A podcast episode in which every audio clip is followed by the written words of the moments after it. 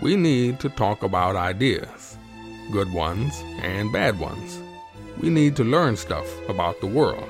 We need an honest, intelligent, thought provoking, and entertaining review of what the hell happened on this planet in the last seven days. We need to sit back and listen to the Iron Fist and the Velvet Glove. We're back for a normal episode. The Iron Fist and the Velvet Glove. Normal, as in it's Joe and Scott and myself. No Liam. No, de- no big debate, or maybe just a series of minor debates. I was going to say that we're normal is debatable. That's true. And we're going to talk about news and politics and sex and religion. And I'm Trevor, aka the Iron Fist. With me, as always, Scott the Velvet Glove. G'day, Trevor. G'day, Joe. G'day, listeners. I hope you're all doing well. Actually, I've got a little bit of a man flu, so I'm a bit tired. I might not, I'll only just make it to the 60 minute mark and then I'm going to crash out. That's it. And Joe the Tech Guy is there as well. Evening all. If you're in the chat room, say hello as Don and Tanya have already done. You're up and away in the chat room. Good to see. What are we going to talk about? Uh, we'll have a bit of a review of our debate we had with Liam. And also, Adelaide Mayor has been promoting no prayers and made some pretty strong statements. And Catholic hospitals mucking up. But the big one will be the ALP National Conference. And well, this Labor federal government has got no spine, no moral code. It's a shocker. And I'm putting it out there. I think Albanese could go down as one of the worst Labor PMs in history by shuffling through, not just shuffling through, by by really been quite keen on this whole AUKUS arrangement. That's one of the most dangerous, worst decisions that any government could possibly make. And if he's responsible for carrying out Scott Morrison's shit, I'm going to put him down as the worst. It's it's a pretty big issue for me, and I, I think he's in danger of falling into that category. Throw in the stage three tax cuts. I think he's a good candidate. Scott, what do you reckon? Is he off to a good start on worst ever Labor PM? Well, I wasn't around for the Whitlam prime ministership. Hawke and Keating were certainly more impressive. Rudd was terribly disappointing. It's a good thing the better half doesn't listen to this because he'd go off at me about saying that. And Julia Gillard, I think, was terribly harshly misjudged by the public. I think that she did cop a hell of a lot of shit for something that wasn't really her fault, you know. Hmm. What, rolling over on the mineral rent tax? No, the mineral resource rent tax that was a that was a fuck up for sure. You know, I think that she deserved any criticism that she copped for that. But you know, the whole carbon tax debate thing was elevated and stuck to her. Hmm. And the only reason it got called a carbon tax is because the Greens insisted on a fixed price of carbon. So the Hmm. whole thing looked like a tax. You know, there can be some pretty poor performers who just get nothing done. Yeah, which I think But the risk is- go down looking like that. Well, no, he's going to get something done. He's going to get this AUKUS deal done. That's the problem. He's going to actually implement this whole AUKUS thing. It's incredibly dangerous. Anyway, we'll talk about that. That's, that's on the agenda. Right. Scott, I should have. I've been, you see different things on Facebook or whatever about artificial intelligence tools. And I came across one, it was just like a list of AI tools that you should be using. And if you're not, you're not maximizing your performance, sort of thing. And there's a list of 20 of them. I quickly sort of looked through them. Number one, Chat GPT. Number two, Kick Resume, Advanced AI Resume and Cover Letter Builder. Yeah, okay. Another one, Scribble Diffusion, transform your sketches into refined images. Number four caught my eye, which was Prayer, PrayGen, personalized prayer generation for different occasions. Ooh, I want one of those. Scott, I was thinking I should have used it last week. I put in a prompt. I said, write a prayer seeking wisdom for someone who was about to enter a public debate. It gave me back, Heavenly Father, we come before you seeking your divine wisdom and guidance for our friend who is preparing to enter a public debate. We know you are the source of all knowledge and understanding, so we ask you empower them to speak truthfully and confidently during this debate. So I'm It goes on. it's a Christian prayer book then. Yes. Although uh, it did have, I did enter stuff for Satanisms and Yeah. uh, it kept giving me prayers against Satan. So, yeah, funny Disappointing. that. Anyway, Scott, I didn't say the prayer, but last week was good with Liam. And just before we started, we were just reflecting on it. And you said you'd listened to the podcast Mm-hmm. and you had I would some like to debate thoughts. Yeah, I would like to backtrack my comment over the Union of Soviet Socialist Republics. I think that was a bridge too far. And it wasn't really aimed at the Greens or anything like that, saying that they were communists. I think it was aimed more at Liam and his generation, in that I think that they are possibly a little bit enamored with the old Soviet Union. And don't roll your eyes at me, Trevor. I don't think Liam was said anything about No, I don't Soviet think Liam Union. said it. It's just, I was just thinking. I was just thinking of the, uh, the that generation. I think that generation is possibly enamored with the Soviet Union, Yeah. and it's one of those things. I Liam's in the chat room and he just said, All is forgiven, comrade. I, I do remember having a discussion with someone of a similar age. And he, and he was saying, well, yeah, I, I've got no problem with the police snooping on all my traffic. I've Mm. got nothing to hide. And I thought, yeah, grow up with an Eastern European uh, of my generation, and you wouldn't be saying that. Mm. Yeah, just because the police aren't corrupt now doesn't mean they won't be in the future. And also, uh, Uh, police are people, and some people are cunts. Mhm. for sure. Yeah. Hey, at least they won the Second World War for us. Well, there is that. Well, they did, and you know, I know the Yanks always like to beat their chest, saying that they won the Second World War. Well, they didn't. If, if the Soviet Union hadn't have actually put up the fight they did, then And the Second World War would have would have possibly been in a but but they were happy to sit on the sidelines until Hitler kicked until off. Hitler invaded them. Yeah. Yes, exactly. Hmm. Hmm. So, Scott, we Yes, left with you thinking you would possibly vote Senate, but not House of Reps. Yes, and the whole point is after looking at the national conference and all that type of thing to see how stage managed it has become. Now, although the Greens don't actually allow the television cameras into their national conference, the ALP still does, but they have very much stage managed out all the opposition so that the government just gets it it gets its way. That is terribly disappointing to see that. And honestly believe that the only thing that's going to kick the Labor Party in the arse strongly enough is to lose a significant percentage of their primary vote. So, as much as it pains me to say this, I am recommending everyone vote for the Greens. And and you yourself? I Are you will gonna- vote for the Greens also. There you go, Liam. You have achieved something with that podcast. I Well don't done. like it. I it just goes to actually- show opinions can be changed. And now- now, Mm. Trevor, you do realize if you keep this short, we could all switch over and watch the ABC Kitchen Cabinet. with, Oh, with Actually, something very interesting happened on the ABC today. The Hang, uh, hang on a second. has It- Let's just sit back to kitchen cabinet. Who who is who is she w- with this time? Mr. Potato Head, All right, Peter Dutton. Peter Dutton.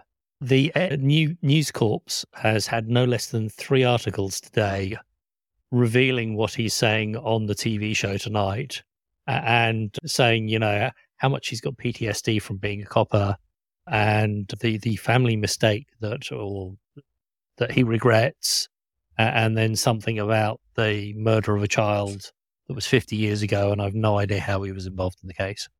Okay, so he's leaked to the Murdoch press Somebody about has. the ABC. Yes, about how wonderful his interview is going to be. It's, it's That- whitewashing it, basically. that is such a terrible program. That just, you know, she argues, oh, you see the real politician when they're in the kitchen and they and they reveal some of their inner self. Mm-hmm. What a crock of shit! Like they know the cameras are there.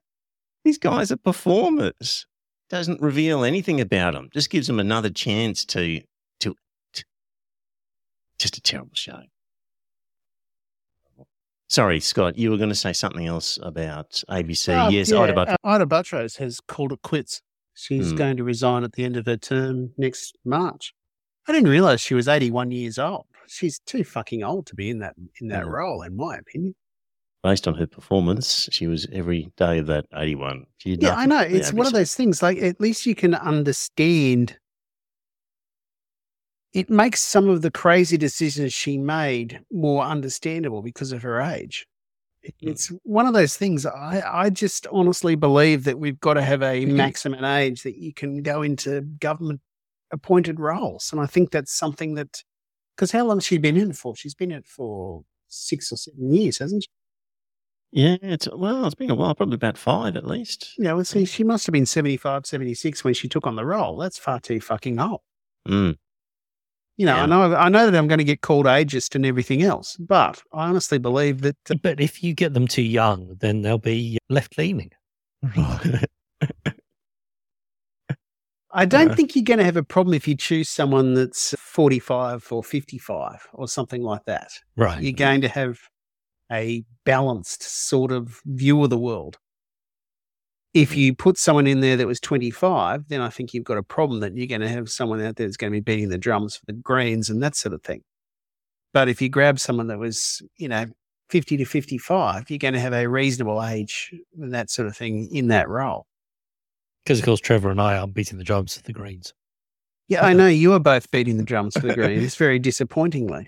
and you will be beating the drum as well no, now, I will not be beating. I will not be beating the drums for the Greens. I'm going to very quietly, you know, if anyone asks and that sort of stuff, I'm going to tell them why I'm voting Green and that type of thing. Okay. And I honestly hope that this is the last time that I will have to do it because I hope that the ALP actually realizes the mistake they've made and actually does something that makes them electable again. Mm. One of the comments, I think it was on the Facebook page, was by somebody who said that the Greens didn't even exist until nine years after the Franklin River Dam was cancelled. Yeah. And so, yeah, Franklin River Dam dispute was between 1978 and 83. And the formation of the Federal Greens Party was in 1992. So Mm. that was a, a good point because that was part of your objection was the Franklin River Dam. And, and that was a, okay, the Green, the Federal Greens was made up of people who'd been around a long time in state-based Greens organisations, no doubt. But Well, Still Christine, Milne, Christine Milne and Bob Brown took part in that whole protest. yes, but They were leading it and that type of thing. The two of them went on to have stellar, stellar political careers with the Greens. yeah, still a good point by the commentators to say, hang on a minute, the party wasn't even around for another nine years. So you can hardly blame them too badly for what happened. But anyway, that That was just an aside. I think No. it's. Uh, I honestly believe that the Greens had their genesis with that whole protest movement.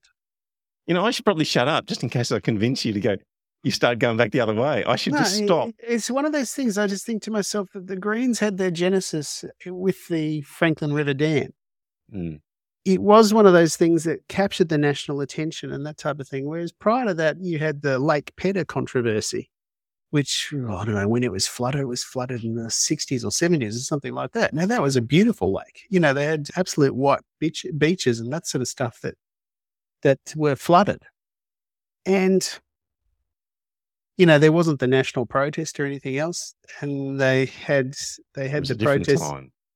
it was a different time for sure. Now, you know, there was the Franklin River Dam, which was taken over. Sorry. Yeah, you're line, the Trevor, comment, And then yeah. you, you had to mention the, the drum again, the dam again. Anyway, it's one of those things. You, you actually have to look at the protesters and that sort of stuff that made the name for themselves in the Franklin River Dam protest. And they had a history of being back in the Lake Pedder protest. But Yes. it was only ever it was only ever confined to Tasmania that protest, whereas the Franklin River Dam became a national protest. You see, Sir Joh would never have stood for a thing like that. No, Joe did actually do a hell of a lot of stuff that was wrong. Hmm. Okay, we're getting into ancient history there. Yeah, Yeah. I know it was ancient history, but Yeah. you know, Bjelke Petersen was a corrupt bastard and everything else. However, you know, if you really want to be charitable about it and all that sort of stuff, he was a premier for Queensland and he did actually stand for Queensland. He was a Queenslander first more than anything else. And if you didn't have Bjelke Petersen doing what he did, then I honestly believe that Queensland would be stuck down there in the southeast corner and none of the none of the growth would actually happen outside of the southeast corner. Wow, I never thought we'd get to positive words about JB Bjelke Petersen on this That is the only thing I'd actually say positive about it. Did I actually When- think he was corrupt? Absolutely, I do. Hang on, there's, there's another positive thing about him. He's no What? longer with us. Yeah, that's right. He's dead, and so's his wife too. You know, they're both dead. So And the pumpkin scones. Hey, last week I mentioned, well, in talking with Liam about Mm. other podcasts, and the one he listens to is Decoding the Gurus. Mm, I have started listening to that. yeah, so they did one on Noam Chomsky. And Yeah, that's three hours worth. So I'm going to save that for Friday when I drive down to Hervey Bay. Yes. Liam, if you're still in the chat room, did you listen to the Noam Chomsky one and what did you think? So, Jo- John had questions about what you thought. mm, the two guys I knew from previous stuff that they really have no time for the whole Russia was, what's the word, goaded into this, or they really aren't prepared to place much guilt on America for the events that led up to this. So, eh, Do you mean so that was the, uh, do, you, the- do you mean the invasion of Ukraine? well, the the overthrow of the previous Ukrainian governments in coups organised by America, as well as the you know the bringing in of of Baltic countries into NATO as a provocation, if you like. They don't really see any provocation as hmm. meaningful in the whole scheme of things. So I knew that from their previous discussions with people. So really, the criticism of Noam Chomsky wasn't so much that he was guru esque, they just disagreed with a couple of his thoughts on different things. So, anyway, quite entertaining. Another view on it. So, and Liam says their political commentary, I don't find their best. I agree with you. You know, when they do ones on Jordan Peterson or even Sam Harris or others, and they get stuck in them, I go, yeah, yeah, yeah. And they turned on Noam Chomsky. I was like, oh, hang on a minute, that's not quite right. That's not quite right. I wonder if you, it's because you I your my- previous biases in. exactly yes. So I wonder whether I on the other episodes whether they were as clever as I thought they were, or whether it was just because I was agreeing with their content. Interesting. Anyway, didn't think it was their best either. Right. Anyway, I still highly recommend the podcast. Very interesting. Decoding the gurus. Listen to that. Right. What else have we got here? Okay. Adelaide Mayor. So, Joe, you found this. Was this you, Joe? Or don't think so. no? Somebody. I think it just came- Rationalist? maybe from the rationalists. So, they've been having an argument about prayers. And they basically changed the arrangement so that there's a moment's silence. So, if you want to say a prayer, the idea is that you just do it silently in your head. And one of the other councillors, a Christian nutbag, has been really militant about saying his prayers loudly. And the chair has had to call him up all the time about it. And so, anyway, that's that kerfuffle. But So, so you know when you're learning to read, and you haven't quite got to that point yet where you can read internally, you read out loud. Yes. May, maybe he's just slow at reading. Yeah. Uh, maybe he's mentally challenged, and this is why. Yeah. That, that could be it. That could be it. So, anyway, I've got a video here. Now, let me just see if I can do this. Here we go. I'll play the mayor.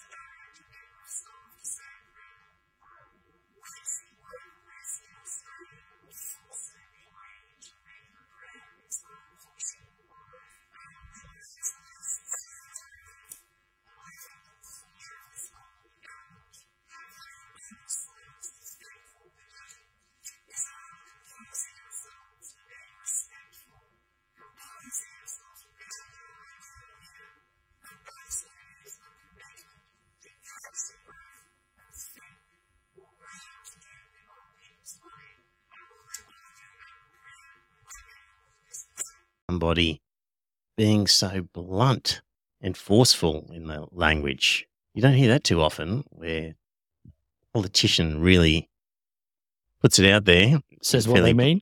in fairly blunt language. They're, they're, so, yeah, it's just refreshing from that point of view. Good honour. Absolutely. Except he then carried on reading out the, the Lord's Prayer aloud uh, to applause from all of the sheep in the crowd who'd Hmm. been bussed in. Mm. So one wonders what happens when a Satanist decides that it's their turn to say a prayer. I don't think the Satanists will actually do that. Because, Well, they won't in that situation, no. no. because you, you've got someone that's actually categorically said you can't have a prayer in this in this chamber. You know, I agreed wholeheartedly with her, saying that you know it's a long-standing tradition in Australia where we separate church and state. Bang on the money. You know, it's However, apparently standing orders say that a prayer has to be written in the agenda. Mm.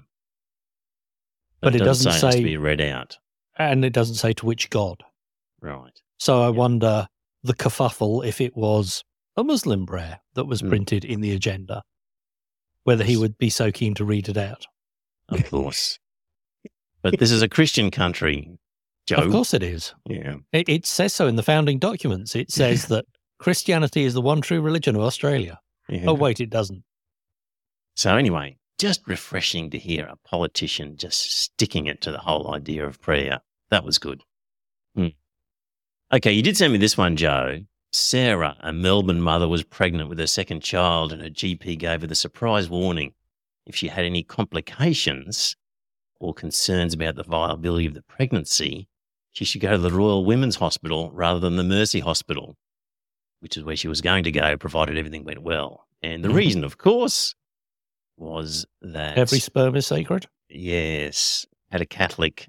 It was a Catholic hospital, and they don't assist when pregnancy needs to be terminated, even for unviable fetuses or fetuses with major issues. So, and in fact, as the story goes on to say, if you have a cesarean, for example, and then want your tubes tied, then nope, not going to do that here. And if you want any form of contraception, nope, not doing that in here. Yeah, We, we can provide you with the pill for heavy periods or for any number of other reasons, but we can't give it for contraception. Yes, so you have to write a different reason. Mhm. So we've done this before, particularly with the Mater here in Brisbane. So this article in the Guardian runs through a whole host of hospitals around the country where this happens.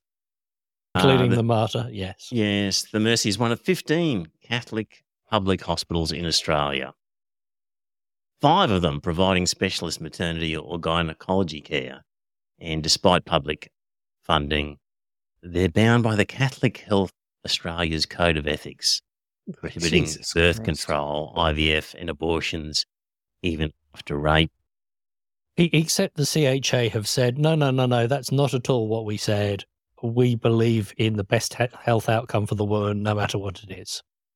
But Uh, apparently, if in- the child's going to kill her and all that sort of stuff, you can't terminate the pregnancy. Is the best thing for that woman, is it? Apparently, Hmm. Yep. Mm, Okay. But wait, we've got a secular Labor federal government in place. Surely they'll come riding to the Mhm. rescue on this one.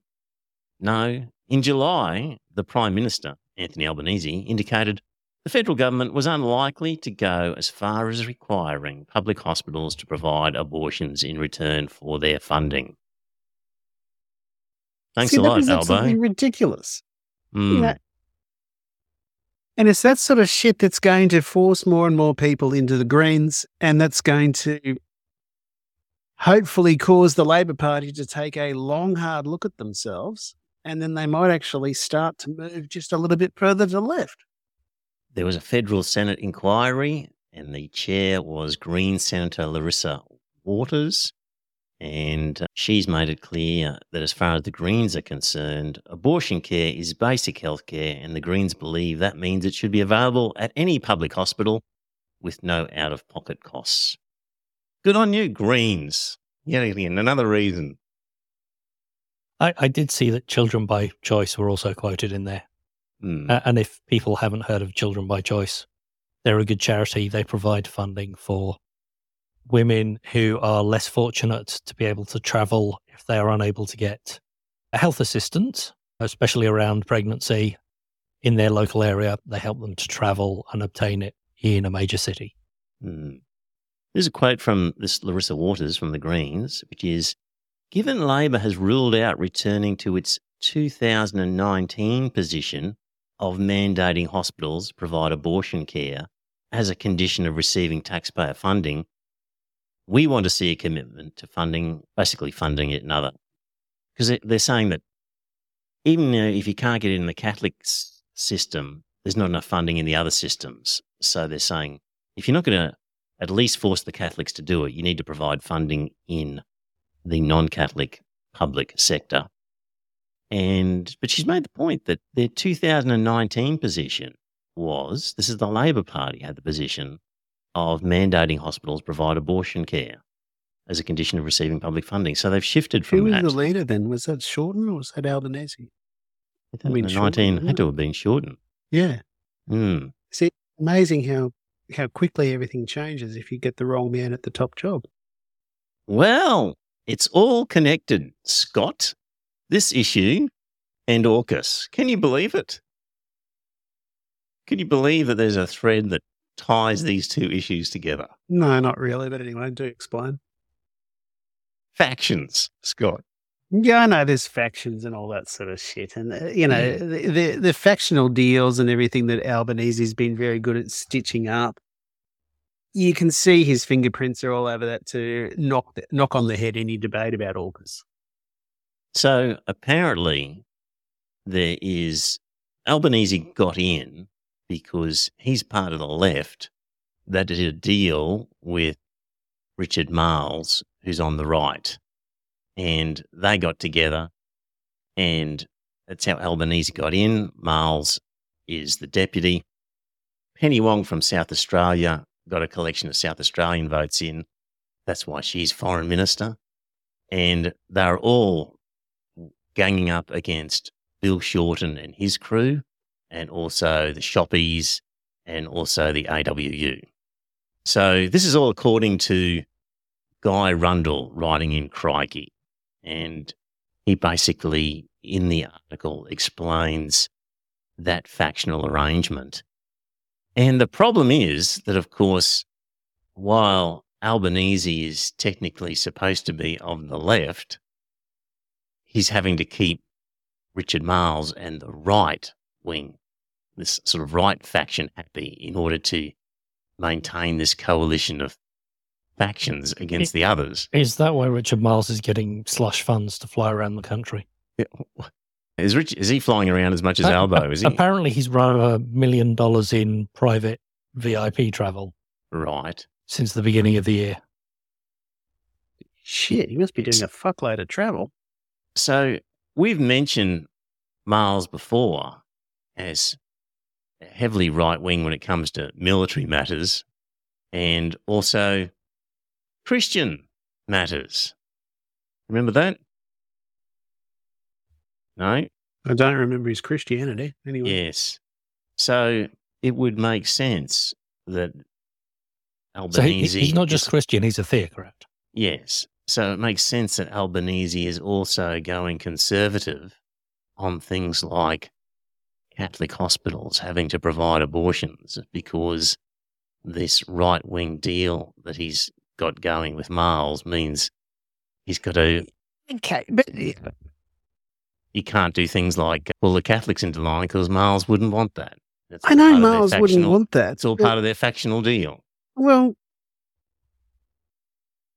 Marles wouldn't want it, but surely you could actually sit him down and say, "You're on the wrong side of history there. Mm. You know, the most most of the country actually wants this, so we're going to have to go Yeah. ahead and do it." You're on the wrong side of the cabinet there. What what what are you doing in the Labor Party? Why aren't you in the LNP? Well, apparently the right faction views the left faction as being worse than the LNP. It's amazing Right. that these two sides have got together. As a single It's- party, as, as as a coalition of factions, but they're drawn together by their hatred of Bill Shorten. Right. is is the line that Guy Rundle's saying. So very right wing, militaristic, nationalistic, and it goes hand in hand with the Christian theocrats as well. And in the chat room, John, who's a Labor Party member, says, I think that is a stretch, Trev. Well, John, read the article by Guy Rundle in Crikey and, and tell me which part you disagree with. So that's that, that was his line. Uh, now he might be wrong. He might have got it wrong, but it's a. The I Labor look at this. Sorry, go ahead. the the Labor conference recently, again, News Corps, great big headline about how the loony left has tried to bring down because they voted against AUKUS and how that's going to be destabilizing for the party and how AUKUS is the best thing ever. So there was there was a whole article about the loony left faction. Yeah, because I look at Albanese on the face of it, seems a just an ordinary guy. The whole AUKUS thing is so terrible, just a terrible dud of a decision. You just think, why? You've got people telling you, lots of older statesmen in the party, from Paul Keating to to is it John Carr? What's the guy's name? Carr, the former New South Wales premier, Bob. Ah, Bob Was it? Carr whole range of senior Labor people saying this is a stupid idea. That's not just stupid, dangerous. Why is he doing it? Well, it makes sense to stay in power, keep his faction strong, and to keep the Shorten AWU Shoppies faction down. It makes complete sense to me. I tend to agree with John there. It is probably a little bit of a stretch, but you know, it's one of those things. Yeah. It it could be right, you know, because it is it is very much a factional party, so they do actually have to rely on deals within their party to get a stable leadership. Mm. But it's one of those things. God alone knows how Paul Keating would survive this day and age because he was the head of the New South Wales right, wasn't he? Yes, he was. So it makes you wonder how he could how he could have been seen as a right wing faction and all that sort of stuff, considering what he's actually said about AUKUS, you know, and also considering what he said about China too. Mm. There we go. As Guy Rundle says, if you think that really even the Labor Party could not determine a decades long half trillion dollar commitment based on factional maneuvers, ha ha ha ha. I'd like to introduce you to the Labor Party. So he goes into quite some detail about the players. On the face of it, sounds like he knows what he's talking about it is an explanation to me. And what you've got to do is look at Albanese's words from his youth. Say his youth, back when Labor was complaining about John Howard entering the war with Iraq Iraq. and the sorts of things that the sorts of things that Albanese was saying in 20th of March 2003, 20 years ago, about this. He said, Our government is about to redefine us in the eyes of the world as willing backers of US militarism. Just three nations are sending troops the United States, the United Kingdom, and Australia. What does that say about the sort of nation that we are? We are a multicultural nation, and yet here we are sending a message, particularly to the Islamic world, that we are part of the old white Anglo Christian order. It was That's the coalition of the drilling, wasn't it? Yeah. That's what he was saying 20 years ago. And he's Uh-huh. evolved since. Yes. Not in the right direction. What else did he say here? In 1954, at the height of the Cold War, Prime Minister Menzies agreed to the British request for a permanent site to test nuclear weapons, Maralinga. This was a political decision by a government that was subservient to the British government, and today there are parallels with the Australian government being once again subservient to the decisions of a foreign power. You, you see the problem there. It was Maralinga and not Mar-a-Lago. Yes. Just as today, the result of the decision to enter a war in Iraq has very negative consequences, but for our national sovereignty. Certainly in the 50s, the subservience that the Menzies government showed to its British masters had dire consequences for Australia. So here was a man complaining about subservience to foreign masters, entering into an AUKUS deal where one of the major problems with it is a loss of sovereignty. You wouldn't think it's the same guy, but hey, wants to stay in power.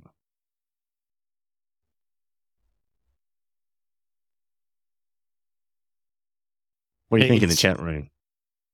Amazing how persuasive power and funding can be. Hmm. Vested interests. It's really disappointing. So I have no I you know, they were talking about revisiting the religious discrimination bill. I have no faith. I'm really worried that we're going to get some crazy shit happening with that bill being revived by Labor and all sorts of Christian privilege being allowed in.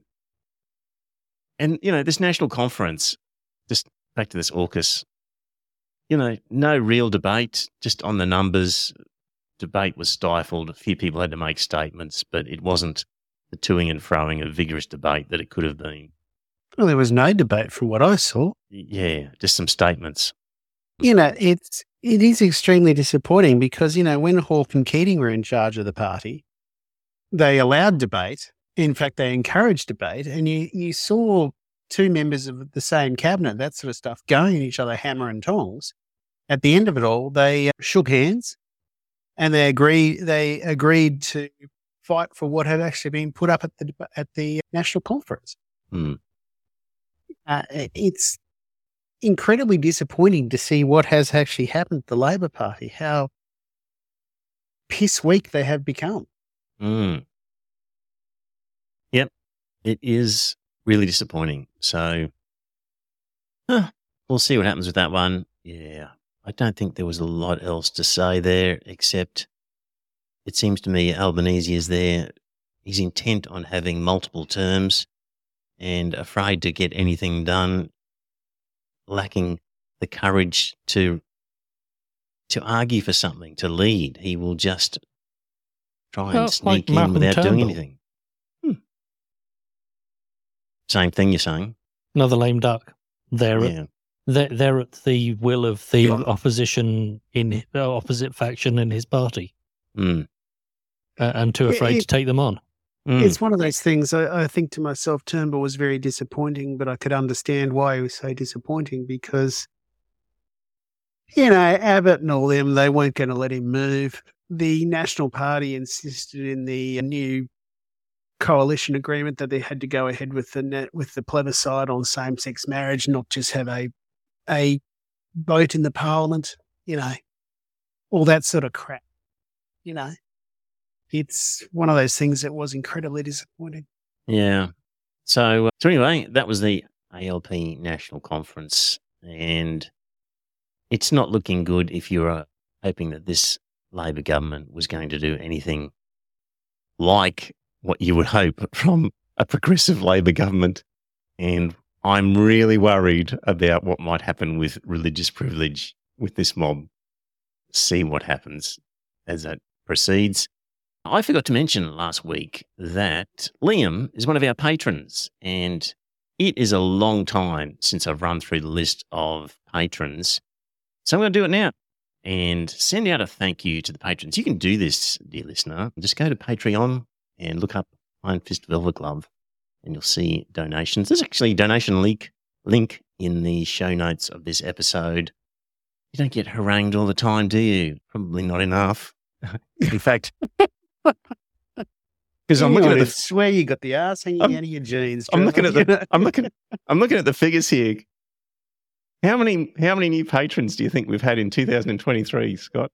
barely to Zero. Haven't, had really. any, haven't had a new patron since Danny Borland, the 7th of November, 2022. If you're listening to this podcast and you've listened to 20 or 25 episodes and you know what you're getting and you haven't signed up, then shame on you, is all I can say. It's about the principle. all right, I'm going to say thank you. And because if you become a patron, guess what? You don't get your name read out like on other podcasts every week. It's probably, you're lucky if it's every six months, but you've got resilience and fortitude. You don't need the pat on the back every week. I, I put Do up you? the QR code thinking it was going to be a link off to the Patreon, and it turns out something to education department. Oh, is I it? have no idea why. What happened there? Okay. Show notes, you'll see a link. Big thanks to the current patrons Danny Borland, Obrad Puskarica, Anti US Sentiment, Mark Lavelle, Tom Stubbings. Actually, the first four were for 2022. Then we got four from 2021 Tom Stubbings, Rico, Greg P., and Shat Leg.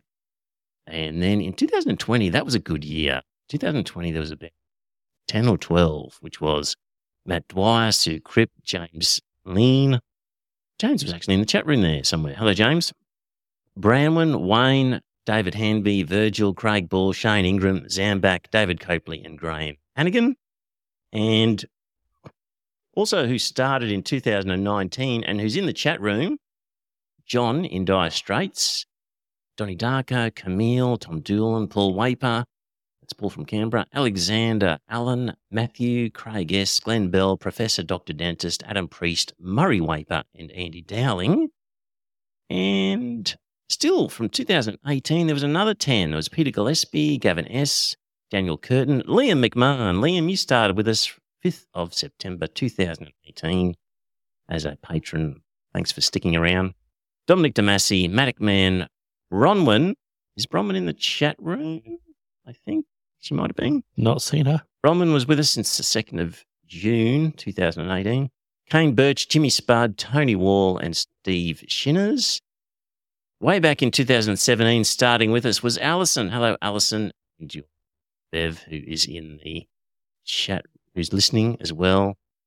There's a QR code Joe's put up cleverly. That will help you. Ame, Wayno, and Craig was a patron way back from 2017, still with us. and the longest Deep Throat. serving, yes, that's Deep Throat Craig. Yeah. And the longest serving, Janelle Louise from December 2016. A lot of people have been sticking with the podcast for a long time there. I just People- think big people I- don't know how to actually kill off the. They don't know how to get off. Uh, and yes, John, you do. It's a special lap dance from Trevor. Yes. John asks, do we get a long service prize?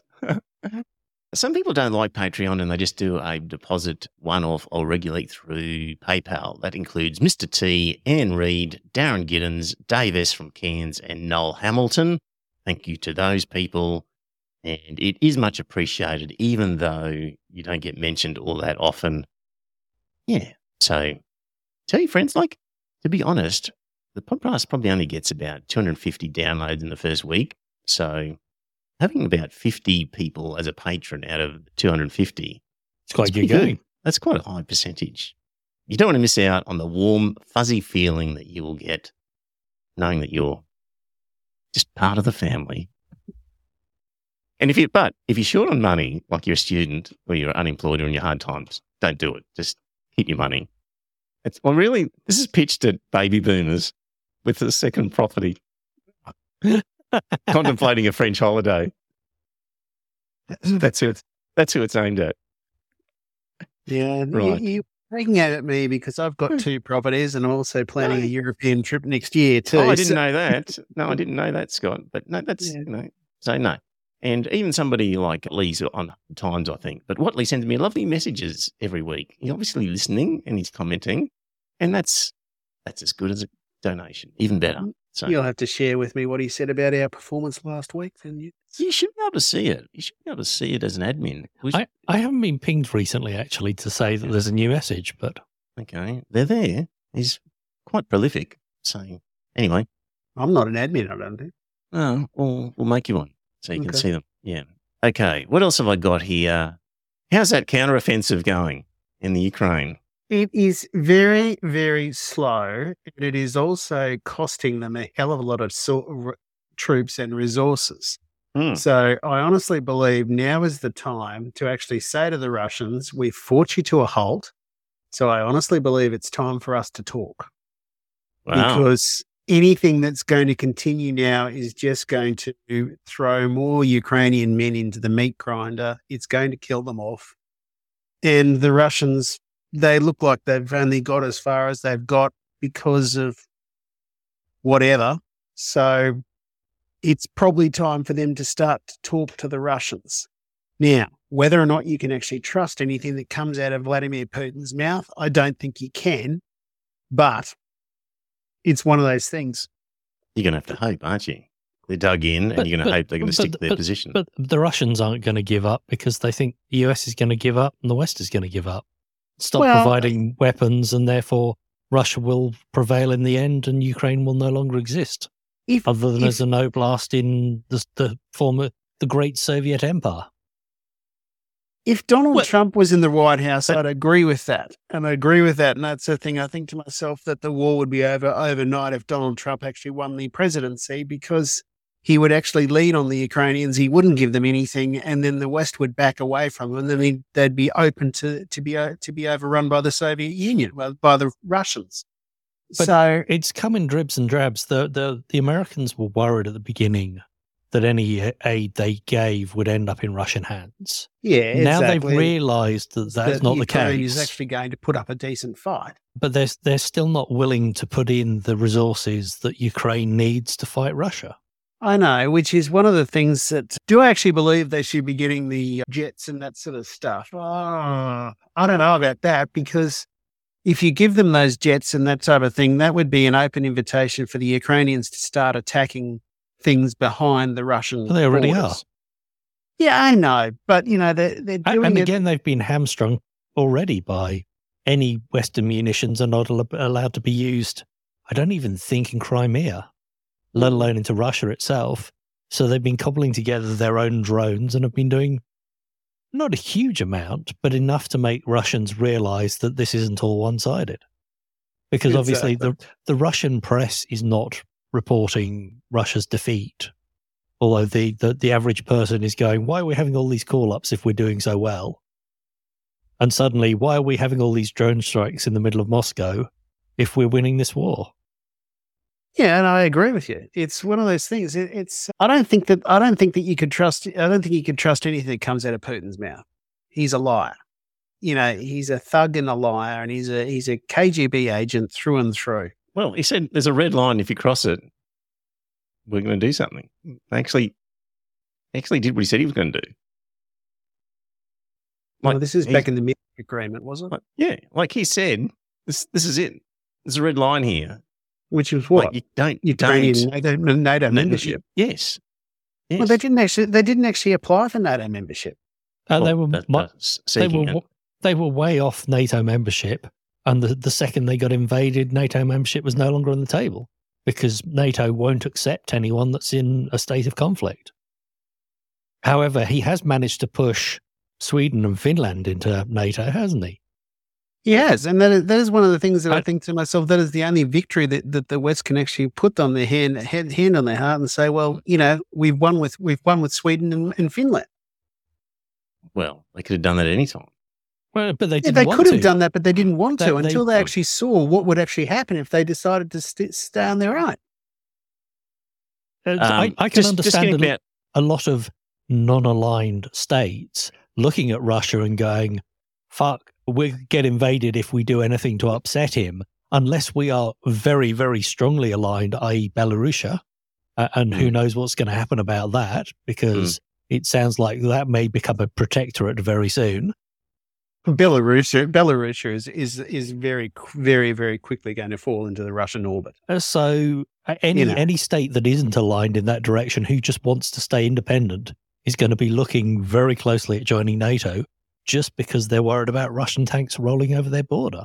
just course. like the three mm. Baltic states. Of course they were. But, Yeah. but the whole point of NATO is providing dirt that you can put missiles on that will then land in Moscow in less than seven minutes. And the closer you get, the more worried Moscow gets. And US ambassadors, US diplomats, everyone from Henry Kissinger down has said, you've got to maintain some neutral territory here because Russia But will not accept Neutral territory NATO doesn't up. stay neu- neutral; it becomes Russian. Well, well, The, the Russians have already invaded half of Eastern Europe in the past, and they have long memories. They're going Soviet tanks rolled in in 1950, whatever. Uh, so all of these experts were wrong from Mearsheimer, Kissinger, US Embassy, US ambassadors, any number of foreign experts deep within the US. Like, this isn't just The- the- Greeks or Italians. This is high up officials in foreign affairs, in American foreign policy, who said, This is a big mistake. Don't do it. So Any- they're all wrong. any blame to be laid is all about the whole letting Yeltsin, keeping Yeltsin in power when he was obviously corrupt and building an oligarchy because it suited them rather than calling out the corruption, which led to Putin coming into power. Mm, Basically, had America, apparently, was it Gorbachev? mm, Came to America and said, We need a billion dollars to rebuild the economy. We're going to get rid of the Soviet Union we need to rebuild, do it properly. Let's have a free and open economy. And America said, no, you're doing it fine. Get on with it. And Yeltsin came in and sold off everything to the cheapest possible bidder. Yeah, yeah. Well, Gorbachev said we're going to need money in order to to enter the world trade system as a proper industrialized country. And the Americans said, "Well, you know what? If you'd have come to us and said, give us X trillion of dollars and we'll break up the Soviet Union, we would have paid it. But you did it for free and we didn't have to pay you. So now why should we give you any money? Like that's essentially what they said. So, but just getting back to the counteroffensive, Scott, sounds like you're at the point where you're saying the counteroffensive has stalled and has stalled for good. And now it's just a meat grinder where there's just going to be Ukrainian lives lost for Yeah, no so- good reason. Is that a good? s- I wouldn't that say where it's we're for at? no good reason. I wouldn't say it's for no good reason, but it is. It is looking like that the meat grinder is already starting up because you've got heavily fortified positions that the Russians control. The only way to do that is to have what I would consider to be an unacceptable loss rate. But- Mm, You know, the Western allies are talking about that the Ukrainians don't want to have an acceptable loss rate to break down those Russian fortifications. No, they, they want more ammunition. Yeah, I know they But- want more ammunition, but it's one of those things like there was something that Trevor sent out that I was reading earlier today that was. I'll read some of it now. There was So- something that was talking about uh, the Ukrainians aren't prepared to lose enough people for it or something, wasn't it? Correct. So Yeah. the New York Times has published an article titled "Troop Deaths and Injuries in Ukraine War Near 500,000," U.S. officials say, reporting that Ukraine Ukrainian efforts to retake Russia-occupied territory have been bogged down in dense Russian minefields under constant fire from artillery and helicopter gunships.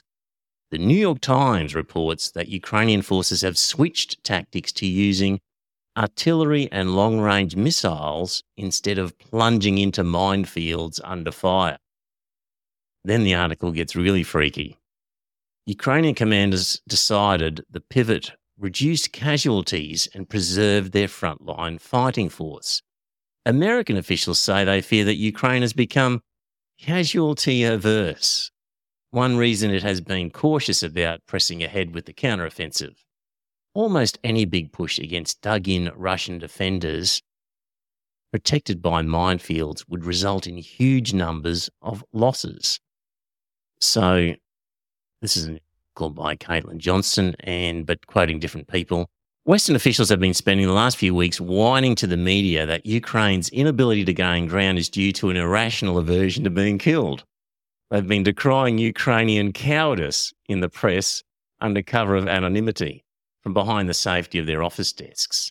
In an article published Thursday titled US Intelligence Says Ukraine Will Fail to Meet Offensive Key Goal, the Washington Post cited anonymous US and Western officials to report that the massive losses Ukraine has been suffering in this counteroffensive had been anticipated in war games ahead of time, but they had had envisaged Kiev accepting the casualties as the cost of piercing through Russia's main defensive line. And uh, so basically, the Americans are whinging. And yet the BBC seem to think that they've actually got to Robotyne and there's another town, which means that they're through the worst of the minefields. And, and so once once you've got openings through those minefields, you can pour troops in. Well, the New York Times, who normally has never met a war it didn't like or supported, Mhm. would normally be trying to find positive news. I'm surprised they didn't report that same positive report. So, anyway, looks to me like the counteroffensive is going nowhere. And Ukrainians are rightly saying, this is a meat grinder.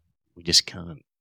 Like we've seen movies where young Aussies were in the trenches and some stupid British commander blows a whistle and they're expected to just jump out of the trench and get mown down by machine gun fire.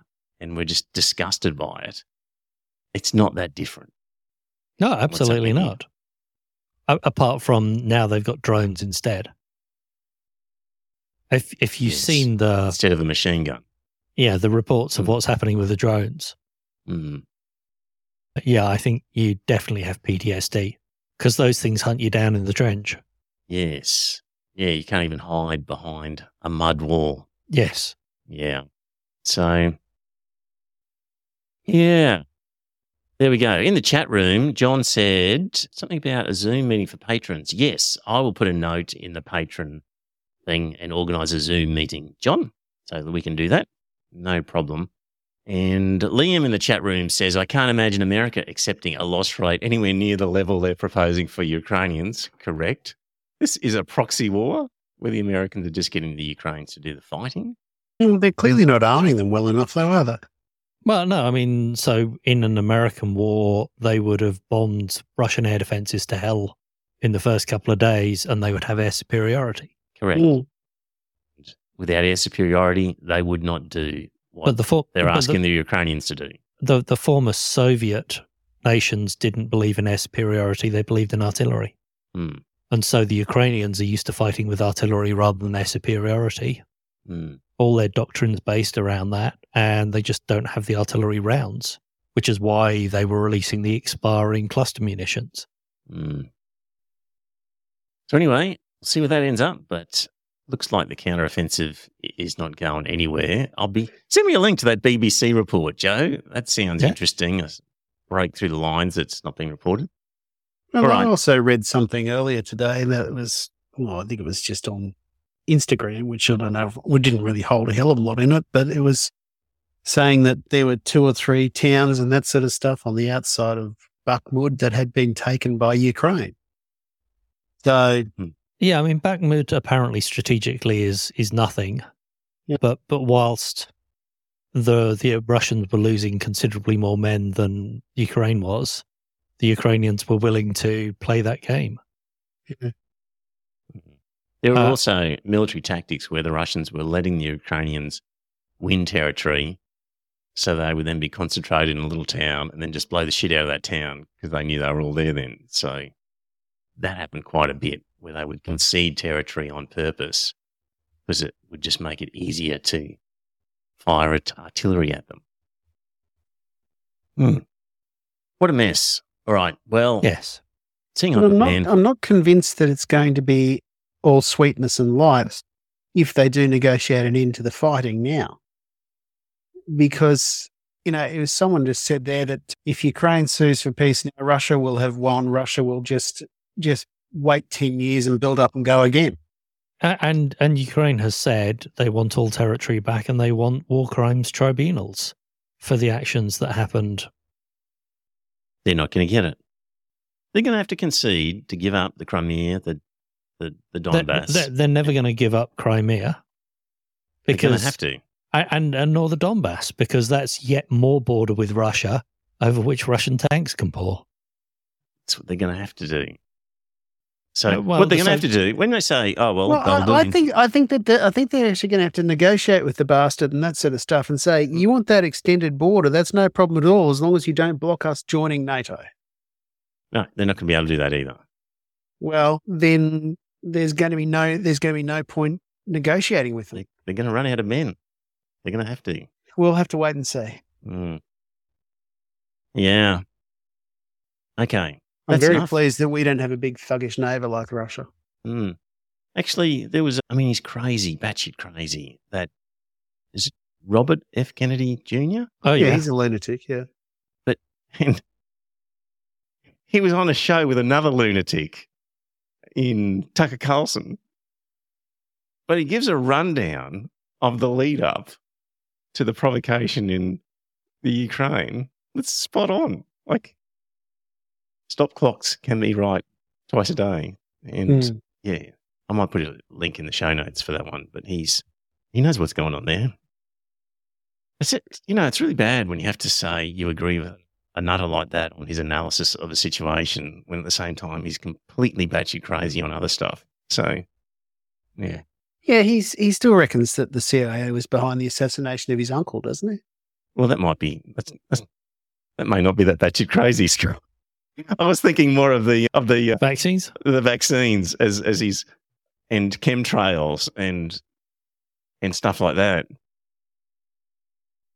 That's what I was thinking.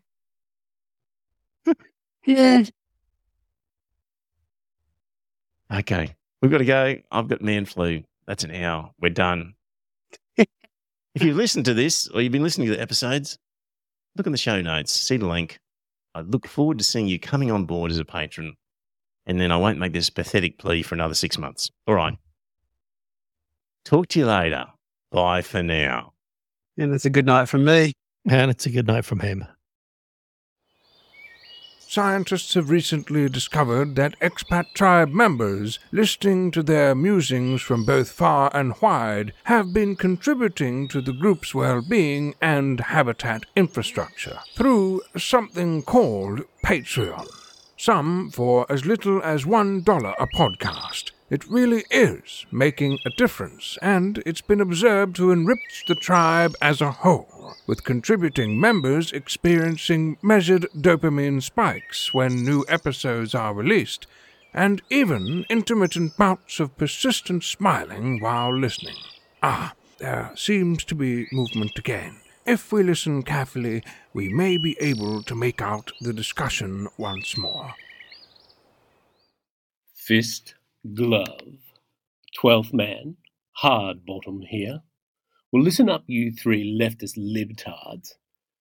I was pleased to hear that you are overcoming your insanity by subscribing to that fine Murdoch masterpiece, The Australian.